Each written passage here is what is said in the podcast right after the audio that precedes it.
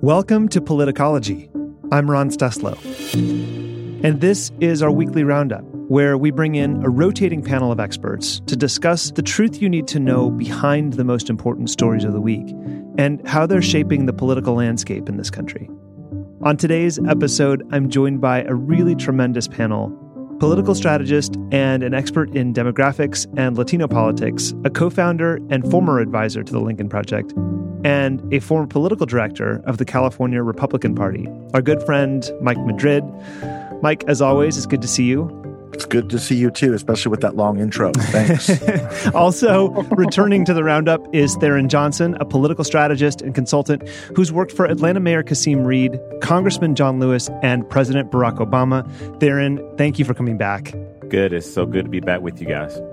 And rounding out our panel today, and a friend of the roundup, is the former chair of the New Hampshire Republican Party, co founder and former advisor to the Lincoln Project, Jennifer Horn. Jennifer, it's good to have you on again. I'm really excited to be here today. And I have to say, I'm kind of nervous being on with Tharon. This is first for me. he's, I don't, Ron, I don't know if you know this. He's really, really smart. He's really smart.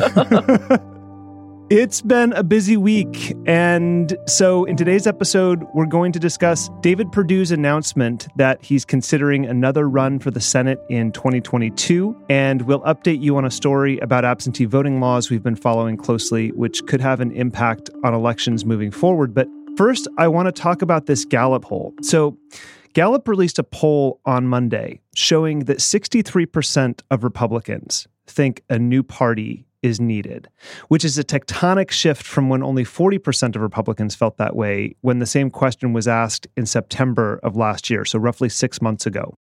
It's also worth noting that 70% of Republicans want Trump to remain as leader of the party, and 40% of Republicans and Republican leaning independents want the party to become, and I quote, more conservative. Mike, can you start by helping us understand what this data will mean for the Republican Party?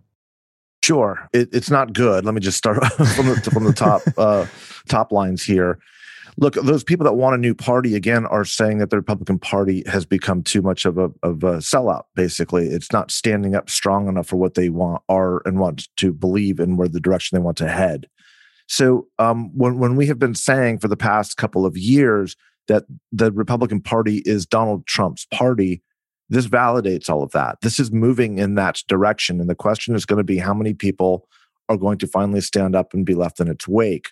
What this polling suggests at this moment in time is it's potentially at least one in four Republican voters.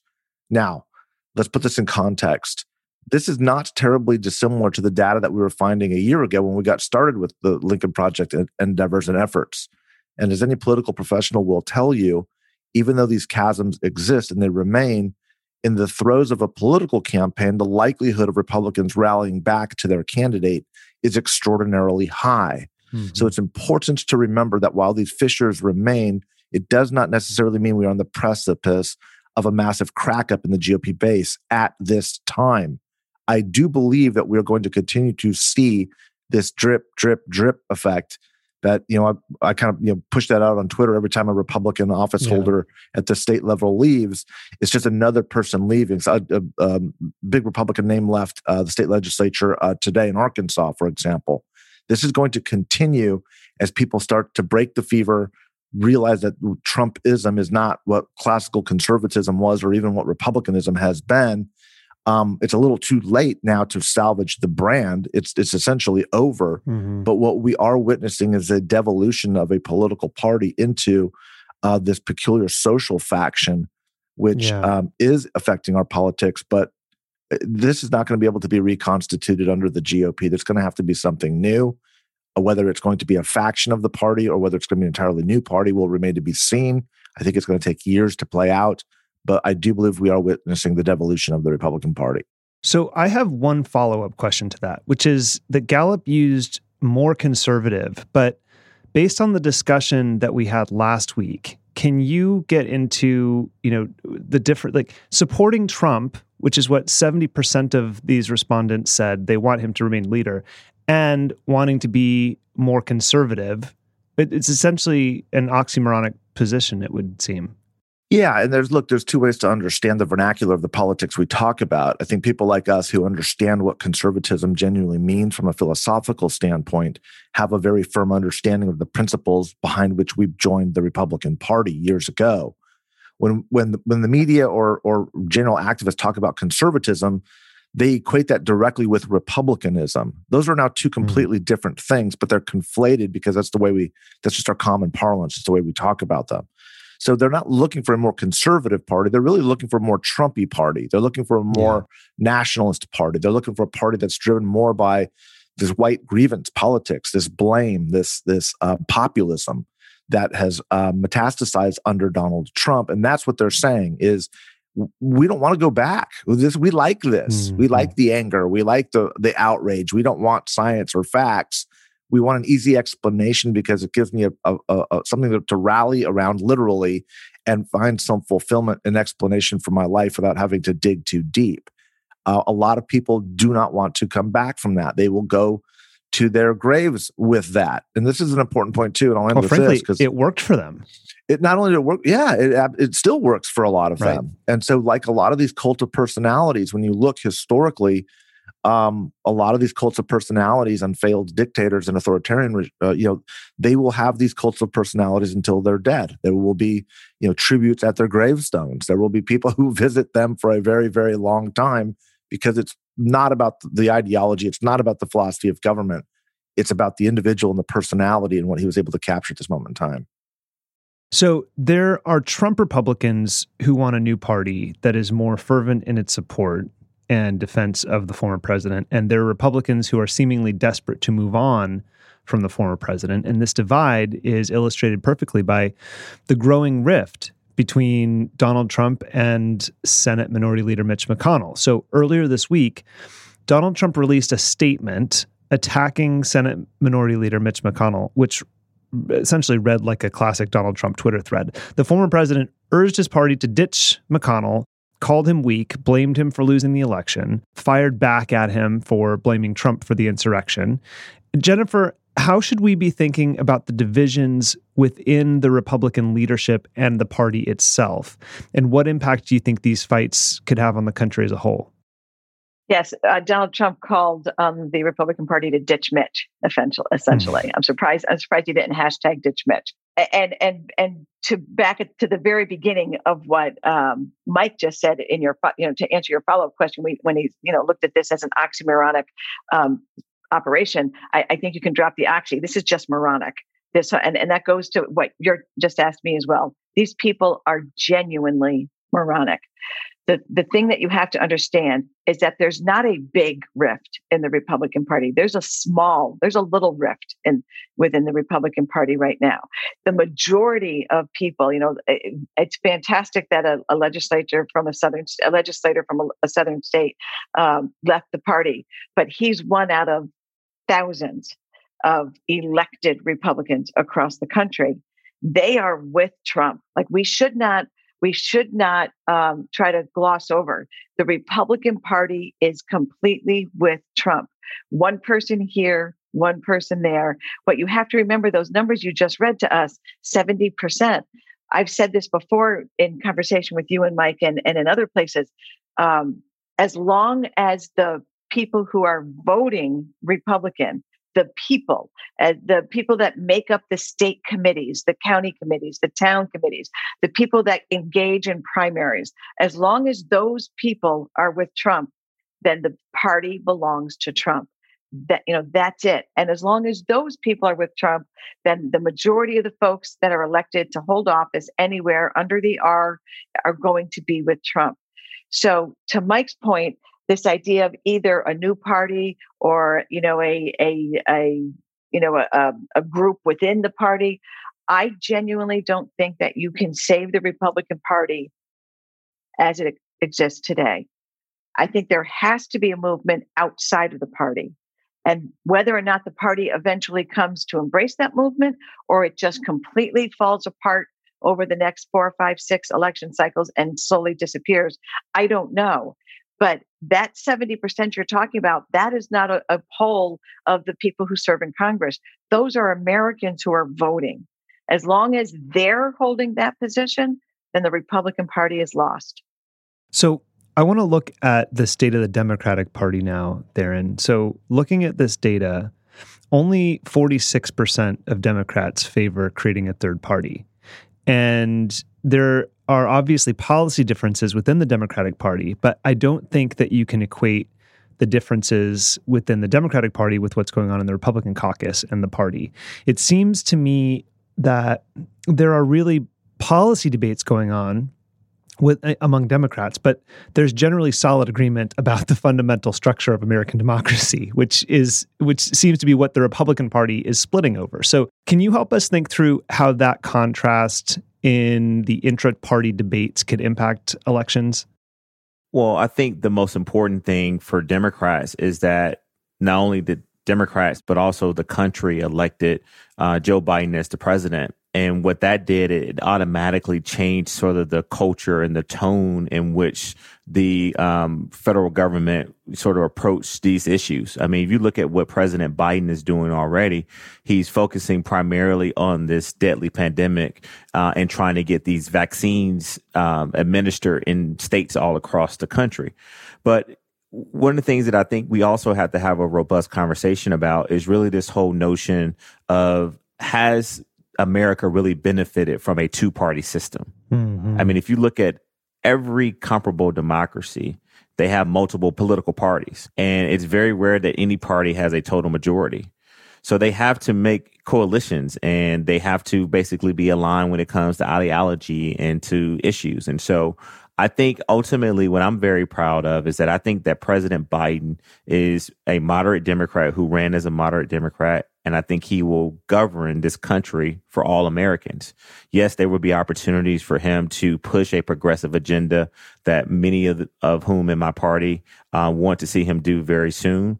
But I think he will find those rare opportunities, and they look very rare right now, to actually work in a bipartisan manner to work with Republicans to ultimately do what's right for the American people. Jennifer? I, I think he's exactly right. And there's a couple things that I think of as I listen to him um, answer there.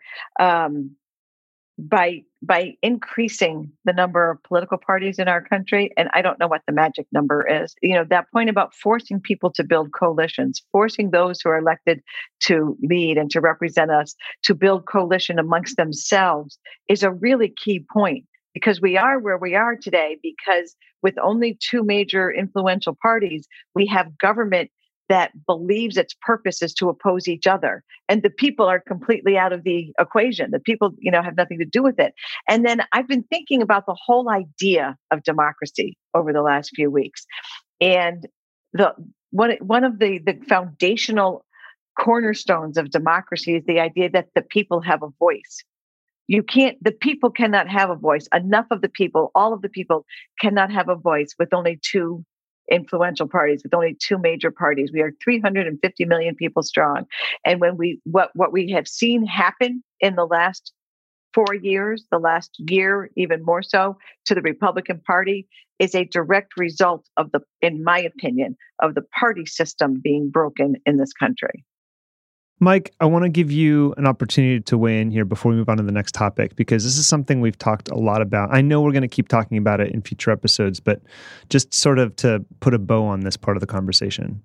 Well, I take a slightly different view of this, and I've been looking at this for a long time. I do believe that the two party system is broken. There's no question about it. There's just too much evidence. The challenge in the United States is that the parties are basically calcified institutions that are cemented into literally the framework of how we operate at a state level. It's virtually impossible to begin a third party movement.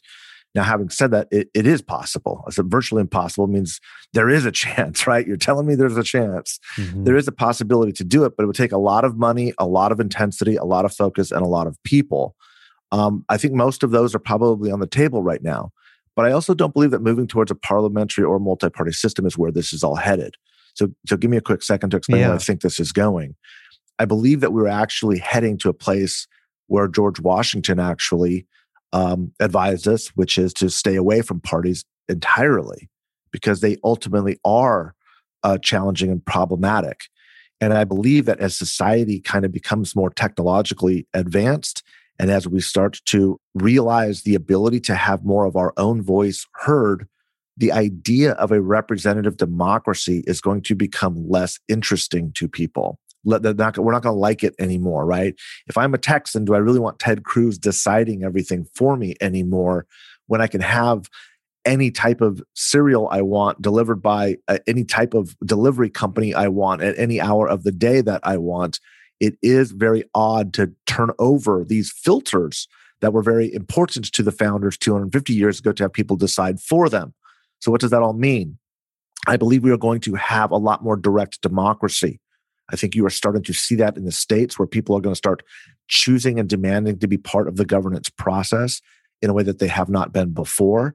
I think that also raises some some challenging and troubling questions that the Federalist Papers were written to kind of address with mob rule. But I don't think that technology is going to allow us to just say, "Oh, I'm going to vote for a Republican and, and let them decide for me," or a Democrat and let them decide for me. I actually think we are moving towards uh, the original vision of what the founders imagined, which was no parties. Mm-hmm. And I mm-hmm. think that mm-hmm. parties, as they start to uh, pop up, I think the, the phase, the process we get there is multi parties. But again, I think it's a devolutionary process where people start to ultimately say these parties are meaningless anyway. What are you running for? How do you organize your own as a candidate, how do you organize yourself online? What are your interests? And then how does that information flow to me the way it's already happening on social media with the right. ubiquitousness of technology? And so, in many ways, you know, we're, we're, getting democracy may get back to what the founders originally intended 250 years ago. And I think we'll begin to start asking some of those questions uh, that they were originally asking in the Federalist Papers: is how can can this actually work? Can this crazy contraption that we're building actually function? What we know now is after 250 years, it may have run its course under this system that George Washington, President Washington, our first president, advised us against. I think your point about technology and how essentially everything is on demand now is really, really important. I know we're going to come back to this, but it seems like government is one of the last domains that is not available on demand and that is not immediately responsive to the inputs of its primary customers, constituents, right? It's just I, not. I think that's very well put.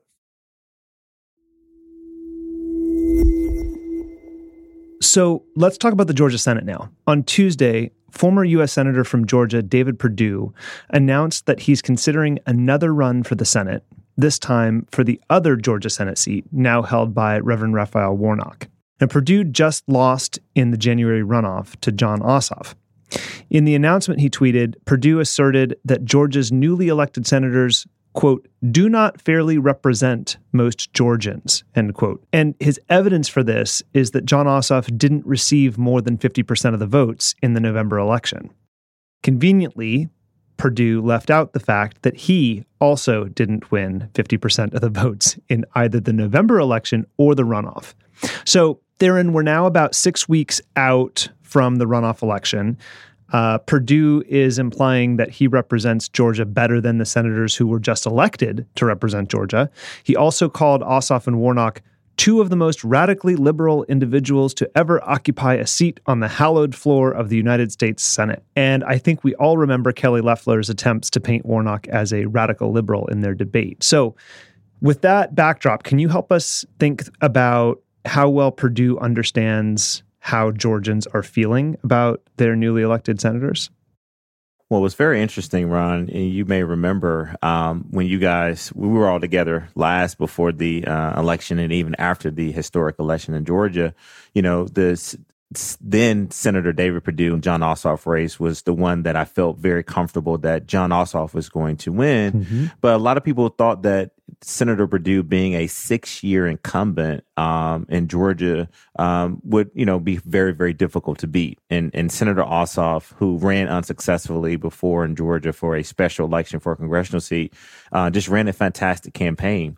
And you know, and for our listeners, let's just remind them: six years ago, um, it, it was it was David Perdue who sort of launched his U.S. Senate campaign as the original outsider. Mm-hmm. Uh, he didn't become this sort of staunch Trump supporter until probably later on in his six year tenure when um, President Trump was elected. Right. But how do we feel in Georgia about Senator Perdue? Well, I'll let you in on a little secret. You know, we have been hearing rumors a long time that Senator Perdue was very, very um, saddened and very upset uh, from the election results. Uh, he really thought that he was going to get reelected. And there was a lot of talk about how he maybe should not have even been in a runoff had there not been a libertarian in the uh, election in November in Georgia, which uh, both candidates, uh, Senator Perdue and then Jon Ossoff, candidate Jon Ossoff, failed to get 50%. So fast forward, Senator Ossoff and Senator Warnock are off to a fantastic start. And that whole radical liberal uh, trash talk that you know he wants to put back out there. People in Georgia, we got inundated with that. I mean, we're talking a billion dollars yeah. in advertisement telling us how oh, radically liberal uh, these two Senate candidates were, and they and, and they're not. Uh, but the people of Georgia still elected them. However, be that as it may, David Perdue will be a serious contender. Um, he has the likelihood of maybe clearing the Republican fill uh, in this U.S. Senate race if he decides to go through with it Ron. And I think if you really kind of look at his statement, it was sort of weak sauce. It mm-hmm. wasn't really a mm-hmm. sort of aggressive, hey, I'm ready to get back out here and fight for the people of Georgia. But also, what's going on in Georgia is that you have a very fractured, uh, divided Georgia GOP, where I believe that there may, may be a man or woman who may emerge as sort of a new Republican outsider in Georgia that may challenge David Perdue um, for the Republican uh, nomination for the U.S. Senate. And so ultimately, I think that Senator Warnock and Senator uh, Ossoff are are off to a great start. They're communicating with voters. They're already being put in leadership positions with Leader Schumer, giving them some opportunities to bring resources back to Georgia. They're talking about vaccines. They're talking about relief for the people of Georgia as far as economic prosperity. And so ultimately, I think that um, we'll be fine. I think Senator Warnock is already in campaign mode because he'll be up for election in two years. Right. So, and you're right. His statement, Perdue's statement, just to me sounded bitter. That's that, mm-hmm. that's what came across. So, Jennifer, you, you know, Perdue has been under our magnifying glass before for his frequent stock trades while he was in office. Mm-hmm. Um, how should we be thinking about his motives here? How are you thinking about his motives?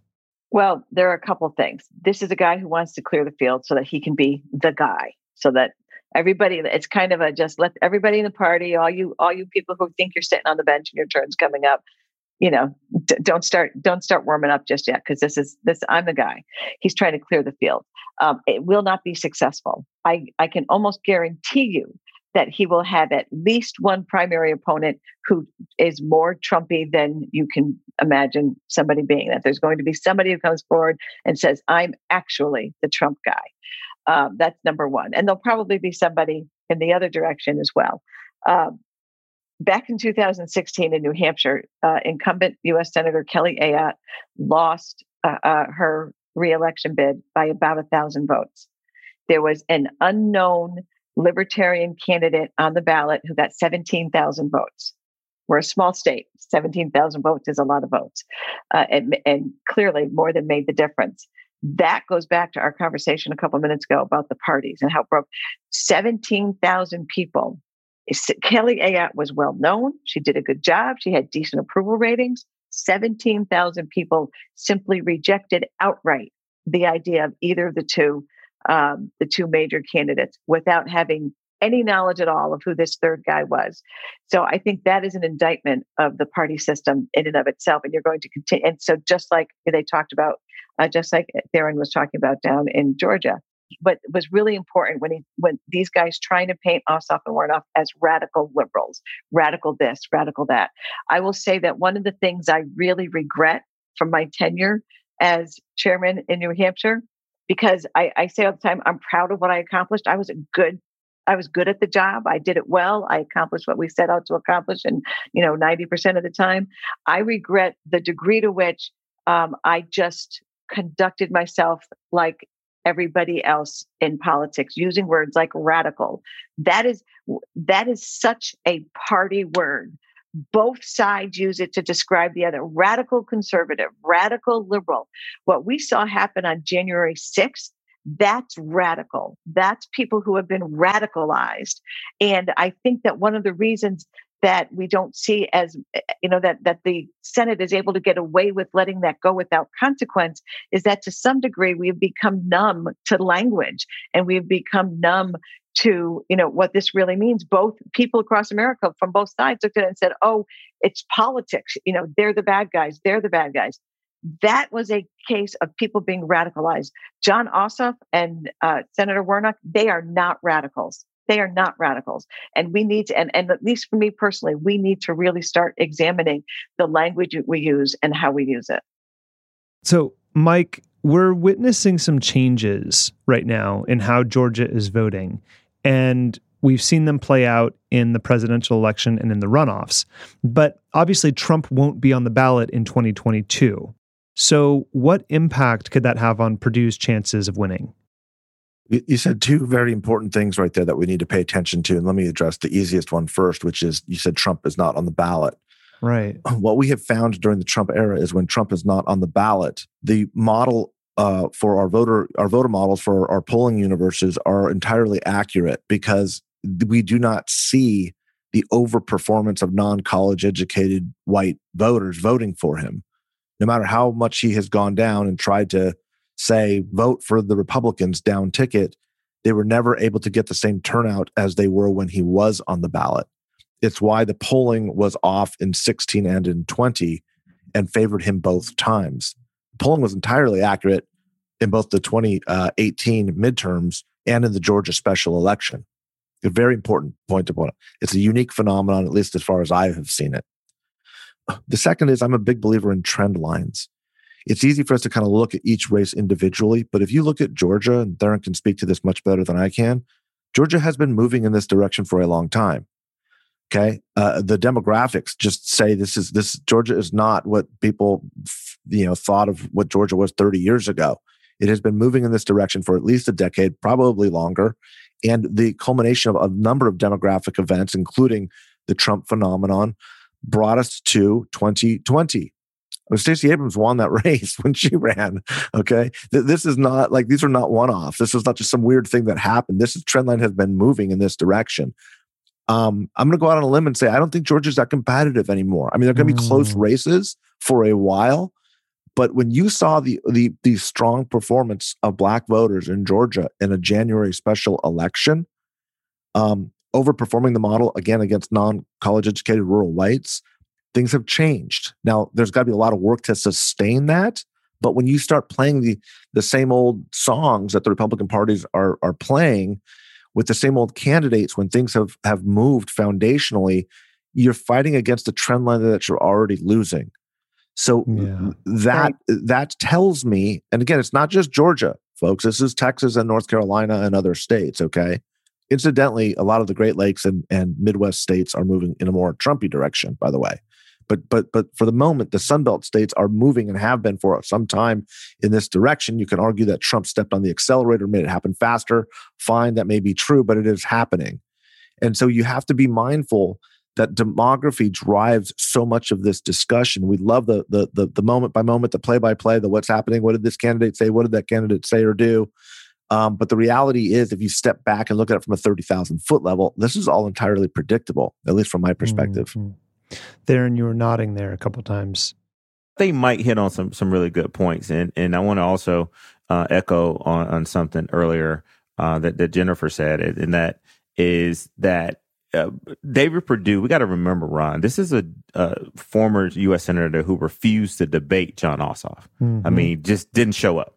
Uh, I mean, and, and, and, that was baffling to me. And I went on the record and I said, "Hey, you know, that's going to be a mistake." But but to Mike's point about demographically, we have been a blue state. The challenge had been always for us being able to register enough voters, prevent them from being purged off the list, and then ultimately teach them and educate them on how they can vote by mail and vote by absentee ballot and also not be turned away with a lot of the voter irregularities that we've seen previously at the voting booth when it came to voting. And so I just think that, you know, Mike made a good point that this was something that it was along the trend line for many years. You know, we lost in 2002 when then Democratic Governor Roy Barnes was an incumbent running for reelection with $22 million and lost to a then state senator who, uh, Sonny Perdue, who had switched parties, by the way, who was a Democrat who switched to the Republican Party and, and won. And so we've been working towards this moment in Georgia now for 18 years. Uh, and, you know, it's finally come to fruition. So now that we're all thinking about the 2022 Senate race uh, in Georgia, I want to turn back to a story we talked about a couple of weeks ago because it could have a major impact on that election. So there were two bills that advanced through a Georgia State Senate subcommittee that would make it harder to vote absentee in upcoming elections. And currently, Georgia law allows any registered voter to cast an absentee ballot. But one of these bills would limit absentee voting to people who are over 75 have a physical disability, or are out of town on election day, according to the Atlanta Journal Constitution. And the other bill we're really following would require voters to submit a photocopy of their ID or a driver's license number or other state ID number when they request an absentee ballot. So, Tharon, I know that, you know, Georgia's in session right now. I know you're paying close attention to it. And we're watching these bills move through the legislature almost two years before Georgia votes for a senator and a governor. So, can you help us understand, you know, how laws like this can impact the outcome of those elections, and and you know maybe what you're watching right now, but but but the the broader impact that they could have on the upcoming elections?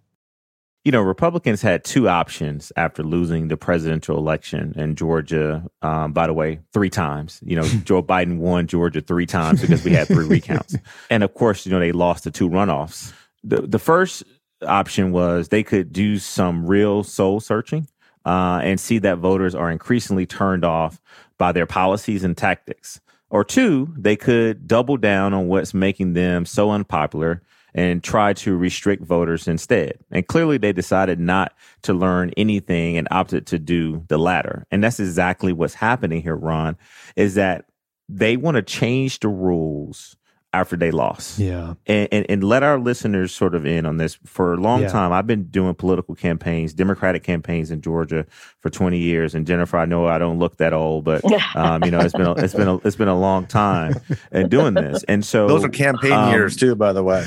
Campaign years. campaign years. and, and, and, and, definitely, and definitely playing, you know, my bald head definitely shows that wisdom. so what's, what's happening is, is that you have a faction of the Georgia GOP um, who said, you know what, we're going to go even further right. We're going to make it more restrictive. We're going to make it harder for people to vote in Georgia. And that's exactly what some of these GOP leaders are doing. You got remember, you got to remember, we talked about this, Ron. Uh, mm-hmm. Uh, Rudy Giuliani came down to Georgia, sat in it, the state capitol in a committee room, and, and gave countless fraudulent, right. untrue claims right. um, of voter suppression. And at the end of the day, there was no wide voter fraud, widespread voter fraud in, in Georgia, period. Yeah. Tens of thousands of votes were audited, and um, there were three recounts. And, and, and at the end of the day, uh, democracy prevail. Mm-hmm. But here's what here's what worries me, Ron. We're still in Georgia. While we are a blue state, we still have a Republican control led legislature. And you do have a few Republicans who are very worried that if they don't go along with these two bills that are very, very restrictive, are totally, I, I believe, um, could be deemed as unconstitutional, that they have to go along with it and they have to fall in line because they're so scared of former President Donald Trump finding someone to primary them in their elections because you know our elections in Georgia for the state legislature. And by the way we're going to go through a very complicated redistricting process. Mm-hmm, a lot mm-hmm. of these republican legislators are just quietly going along with this suppression plan. And so we are again in Georgia going to be on the national stage when it comes to voter access and, and, and, IDs. And by the way, if you right now in Georgia request a uh, ballot online, absentee ballot online, you do have to pre- present an ID, and that's already in place.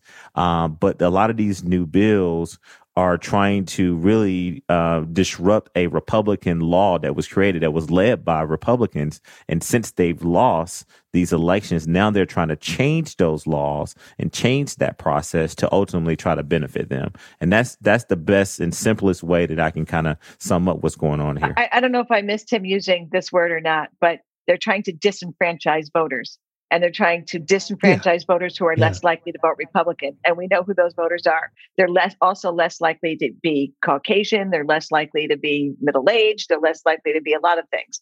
Um, this is a clear, direct attempt to disenfranchise voters. Well, you just answered the question I was going to ask you, Jennifer, oh, which was, which was, you know, j- not just in Georgia, but we've seen, you know, there months and months of political battles over the airwaves on every screen, and like it's fair to say uh, some people there are probably taking a breather and not paying close attention to the elections yesterday. I'm talking about pe- like voters, right? So, like, can you help us think about why the legislature in Georgia and not just in Georgia, but around the country, are trying to pass these measures now because it's not just happening in Georgia. Republicans in, right. in state legislatures everywhere right. are doing exactly the same thing. But why right now? Because they just lost and everybody's exhausted and nobody's paying attention.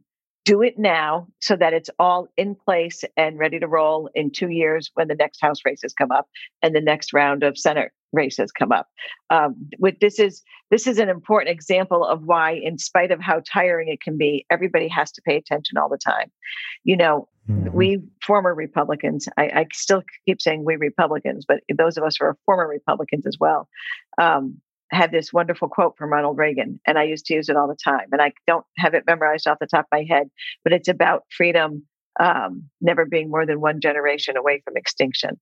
And I've thought about that a lot as we've gone through these last couple of months with this whole thing that we, and especially after January 6th, democracy is fragile. It is so easily lost. Freedom is so easily lost. And what happened on January 6th and what the Republican Party is attempting to do with these efforts that you're talking about in Georgia and other state legislatures across the country is that they are trying to destroy and disable democracy. And they're trying to create a system where they have ultimate total control and that's authoritarianism that's tyranny that is not democracy um, and and we have to also understand and mike can talk about this better than i can how the demographics that are being strategically intentionally targeted by these efforts as well. We are talking about people of color. We are talking about people who don't normally have a voice. We are talking about people um, for whom it's difficult to vote and engage in the pro- in the democratic process to begin with. And they figured out that if they can silence more and more of those people, it makes it easier and easier for them to forward this very authoritarian Trumpian agenda that they've developed. You know, you made me think of a point that Joyce Vance just made on the episode that we released on Wednesday, which is that one of our jobs as Americans, as Amer- as citizens in this country, is to pay attention to read the news, to know what's going on. And yes, it's exhausting, but that is that is the responsibility um, that everybody has. It's not just you know not just political staff and people who follow the news. It's um, that's that's what comes with citizenship. So, right. Mike, um, you know, in addition to these laws about voting access that we're seeing across the country, uh, Tharon mentioned that Georgia is about to go through a complicated redistricting process, and every other state is, is about to redistrict as well as soon as the census comes out. Can you help us understand how the laws that are being passed now and the redistricting process that's about to that's about to happen could impact the direction we're heading for at least the next decade? I should be asking you this question because you're the redistricting expert here. Um, we'll do we'll do this on a separate conversation. yeah. Maybe just let's do a summary here, sure. And then I want to bookmark that. I actually really want to bookmark this conversation and come back to it and do a long form. Maybe it's a series. I don't know, but there's a lot to to unpack with regard to redistricting. It's extraordinarily important. The redistricting process yeah. is extremely important, and it's it happens once a decade. So people aren't focused; they don't understand it because it's very arcane. And by the time you do get focused on it, it goes away, and you don't think about it for another ten years. So unless you you kind of think about these things, like like all of us here on on the panel do, or you do it professionally, it's hard to to keep it a top of focus about how it works and, and why it is so important. It is getting trickier. it is getting more challenging. And one of the really, I think, fascinating things about the redistricting process at this moment in time is we still remain a largely segregated country, meaning that uh, people by race and ethnicity largely live in different zip codes. So you're going to see one of the most racially polarized um, gerrymandered processes uh, in virtually every state, including places like California, um, during this next process. What I will say is this, and it gets back to the previous question as well. Part of this is the Republican Party's belief that it has to kind of build build a wall to protect itself as it kind of shrinks regionally, geographically, and demographically, right?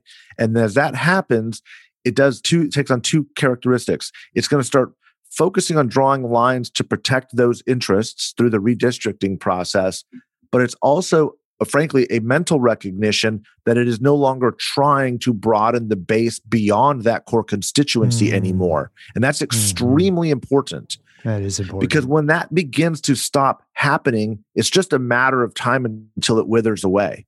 It's basically the first step towards irrelevance and marginalization. And I believe that process has already begun. I think 2016 was a huge step in that direction. And I think the gerrymandering process that we're going to see in a lot of states are going to really uh, have a dramatic impact and effect on this. The truth of the matter is, the more that Republicans are able to be gerrymandered into their own districts, the less volatility, the less less violence that I think we're going to see over the course of the next 10 years. And I, I don't use that word um, callously, and I'm not using it flippantly. We've talked about this a lot. I'm working on a book right now about the next two decades, right? This this idea that the next two decades will be marred by violent uprisings mm-hmm. and the type mm-hmm. of actions that we saw on January 6th are the beginning, they're not the end for about a 20 year cycle that the American political system is about to go through the way these lines are drawn, the way the redistricting process actually manifests itself is going to be directly correlate to how much tension we have in our body politic over the next certainly 10 but probably 20 years because it's going to be literally the the battle lines of where people are at and what type of extremist politics are going to live within those boundaries and, and that's something I wanted to, I was just about to add to for that. As much, I'm not in any way saying that gerrymandering and the process that we're about to go through is a good thing. But what will happen as a result of it, as Mike talks about how these districts will be, you know, the, the Republicans are going to create their own districts. They're going to have their, it'll be very, it, the result of that as one election after another unfolds over the next 10 years is that there will be a very clear message to the American people who the Republican Party is and who their candidates are. They're not, you know, they're not going. It won't be watered down in, um, you know, in in general elections that you, you don't know which way it's going to go, or like these very clear Republican districts. Go, but we'll go back to what Maya, Maya Angelou told us: when somebody shows you who they are, believe them the first time. It's going to be very clear now who the Republican Party is, and my hope is that as that unfolds, that um, all of those millions of people who have been voting Republican just because I'm not, I'm not a Democrat, so I vote Republican, that they will be have a very clear understanding going forward of who the Republican Party is as well. So before we leave this topic, I just want to go around the table here and get each of your uh, thoughts on what people across the country can do now to protect their voting rights. So Jennifer, why don't we start with you? Uh, that's a great question. The first thing is to get online and find out what legislation your uh, your state legis- uh, legislatures are considering right now in this cycle. That's like the find out what's on what's going to be debated what is what's on the table right now and it's different in every state and you know in new hampshire the legislature only meets for half of the year there's a state where i think they only meet every other year so you, have got to get online right now and educate yourself and uh, where you find these efforts that are similar to the ones that we just heard about in georgia you have to get involved and um, you know you, you you have to become that educated rational voice that is writing letters to the editors and organizing people to write op eds and making direct contact with your elected representatives. The thing they fear most is losing the next election. You have to make this that important to them. Yeah. Mike? I think we need to federalize the Voting Rights Act. Um, again, we need a new Voting Rights Act, and we need to tie a lot of strings to the federal government um, because we cannot simply just say this is a states' rights thing and let's allow the states to handle it. We know how that ends up. Okay, historically mm-hmm. that doesn't work well, and you see a lot of people disenfranchised and have their civil rights violated. So, as part of as part of the new Voting Rights Act, which I intend to be very engaged with, um, there has to be strong federal oversight. There has to be strong federal intervention. There has to be strong federal guarantees that cross state party or uh, state state lines um, in a way that that that is even more expansive than what we saw in the 60s legislation. Um, otherwise, like I said, the tensions. Look, it, it, was one thing to have you know black and white America in the '60s, right, where where, where whites basically were 85 percent of the country and blacks were 15 percent, and we would have these struggles and a lot of white america could kind of turn from it and say okay well fine it's being handled or it's not being handled but it doesn't really affect me. We're in a very different place in america right now where the impacts of this are going to be extraordinary and deep and much more complex than they were in the 1960s as difficult as they were. We need to take what we learned in the 60s and broaden it dramatically dramatically. And it's really a it, it really this is really a foundational question for democracy. Okay. If we were looking at other countries that were suppressing other racial and ethnic groups from voting, we would consider that an outrage. Here we just kind of like, oh, well, yeah, this is kind of the same old story. And is it really happening? And what does that really mean? It is an outrage because it is an attack on democracy. It is an attack on on our own people voting. It is something we would not tolerate in any other country. But here we just kind of start to roll our eyes and say, "Well, that's not. It's not the same. It's kind of different here." Uh, no, it's not kind of different here. That's exactly what's happening, and it's why we cannot simply rely on the states to handle it in their own way, in their own time, with their own processes, with their own funding levels. There has to be strong federal intervention. Yeah, it goes back to Anne Applebaum's point about American exceptionalism being part of the problem because we think that it can't happen here or that it doesn't matter if it happens here, right? That's right. Tharon, what about you? First and foremost, I agree with Mike. Not only do we need a new Voting Rights Act in this country, we need to name it the John Lewis Voting Rights Act. Mm. And I know that, that mm. that is that is in motion. Um, and you know, I as you mentioned in my intro, I had the opportunity and really honor to work for Congressman Lewis. And one of the last things I spoke with him about uh, days before he passed away was was voting and making sure that people have that right and have that access that he bled and ultimately died uh, fighting for. And I just think the second thing to Jennifer's point, just, you know, we as Americans, we've got to do our part. Please, please go online, check your status. If you've moved, if you've gotten married and you've hyphenated your name, uh, make sure you're not purged off the voter list um, making sure that you know all your uh, information is correct. Don't just wait until election time uh, to to do so. And so I think just to uh, for the sake of time, I agree with everything that Jennifer and, and Mike expressed earlier. Tharon, um, so before I let you all go, where can people find you on the internet? Uh, I am on Twitter at Tharon Johnson. Um, you know, Facebook the same. Instagram is Tharon L Johnson, and my website is ParamountConsults.com. Jennifer at NH Jennifer on? Twitter. Oh gosh, I thought I thought it was. I am on Twitter at nh jennifer. I'm on Instagram too, but I just post pictures of my incredibly adorable dogs there. So. Mike, I'm on Twitter at Madrid underscore Mike. All right, and I'm at Ron Steslow on Twitter. Mike, Tharon, and Jennifer, thank you so much for taking the time to have this conversation. And thank you to everyone who is at home or on the go for listening. We have a new email address, so if you have questions or advice for us, you can reach us at podcast at politicology.com. If you enjoyed today's episode, it would help tremendously if you could rate and review us wherever you get your podcasts. I'm Ron Steslow. This is Politicology. I'll see you in the next episode.